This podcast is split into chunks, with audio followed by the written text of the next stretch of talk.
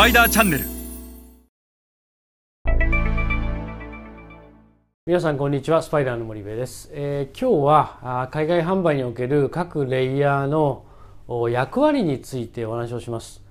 えー、前回、えー、海外販売における各レイヤーの課題について、えクリアすべき課題について、えレイヤーごとに細かく解説をしました。で今日はあレイヤーごとの細かい解説ではなくて一体どのような役割が消費財メーカーにもあって消費財メーカーやることって何なんだろうと物を売るためにやらなきゃいけないことっていうのを大きく分けて3つに整理をしています。で後ろの表がその表なんですがまあ前回のいわゆるクリアすべき課題の欄では、まあ、工場本社から始まって地域統括拠点現地法人ディストリビューターサブディスそして小売りが入って消費者というレイヤーのそれぞれのクリアすべき課題を解説しました。で消費財メーカーとしてやることってもう一つが商品開発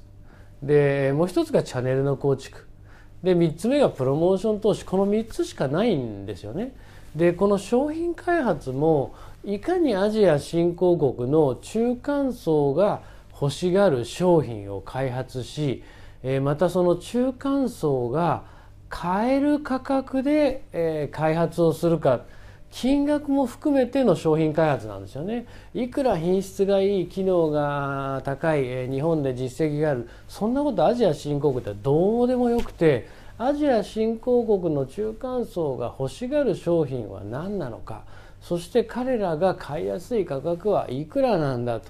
それを加味した商品開発はやっぱりメーカーとしては一番重要で 4P でいうと最初の P ですよね。プロダクトプライス。この2つの最初の P が解決されなければ次の P にはいけない。次の P っていうのはプレイスプロモーション。これはあ単純に、えー、中間層が買いやすい売り場にどうやって並べるのかっていうことがあプレイスですからストアカバレッジをどうやって広げるんだと。要は中間層の人たちが買いやすい売り場に並べるつまりはアジア新興国では伝統小売になるわけなんですが伝統小売にどうやって並べるんだとそれを並べるためにはチャンネルを構築しないといけないディストリビューションネットワーク作んないといけない。だからチャンネルに投資をしようというふうに再三、まあ、私はこの番組でも言っていて、えー、それがないと中間層の人たちが買いやすいプレイス3つ目の P は作れない。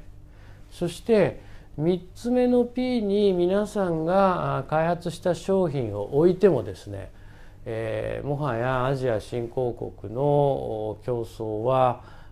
大変激しく現地のメーカーも育っている。欧米のメーカーも入ってきていると。そうなってくるといかにアジアの中間層の消費者に選んでもらうかっていうことが重要でえー、置くこと並べることっていうのはチャンネル構築ですけど選んでもらうっていうのはプロモーションなんですよね。でプロモーションせずに売れる商品なんてめったにないのでそうすると並べるためのチャンネル構築チャンネル投資だし並べたものを選んでもらうためにはやっぱりプロモーション投資をしないといけない。で、えー、この3つがメーカーとして、えー、やるべきことなわけですよね。でプロモーションに関してはもしかしたら広告代理店に外注できるかもしれない。えー、チャンネル構築に関しても我々のような専門機関にアウトソーシングできるかもしれない。ただこの商品開発だけは皆さんにしかできない業務なのでやっぱまずここをどうやって現地の中間層に適合化させるかっていうことと同時に、え、世界標準化を作って効率を上げていくかと。いうことを両方の真逆の観点で考えていかないといけないとただ先進的なグローバル消費財メーカーはそれを達成しているしそれを達成しないとなかなかアジア新興国での成功はないというふうに言っても過言ではないと思います。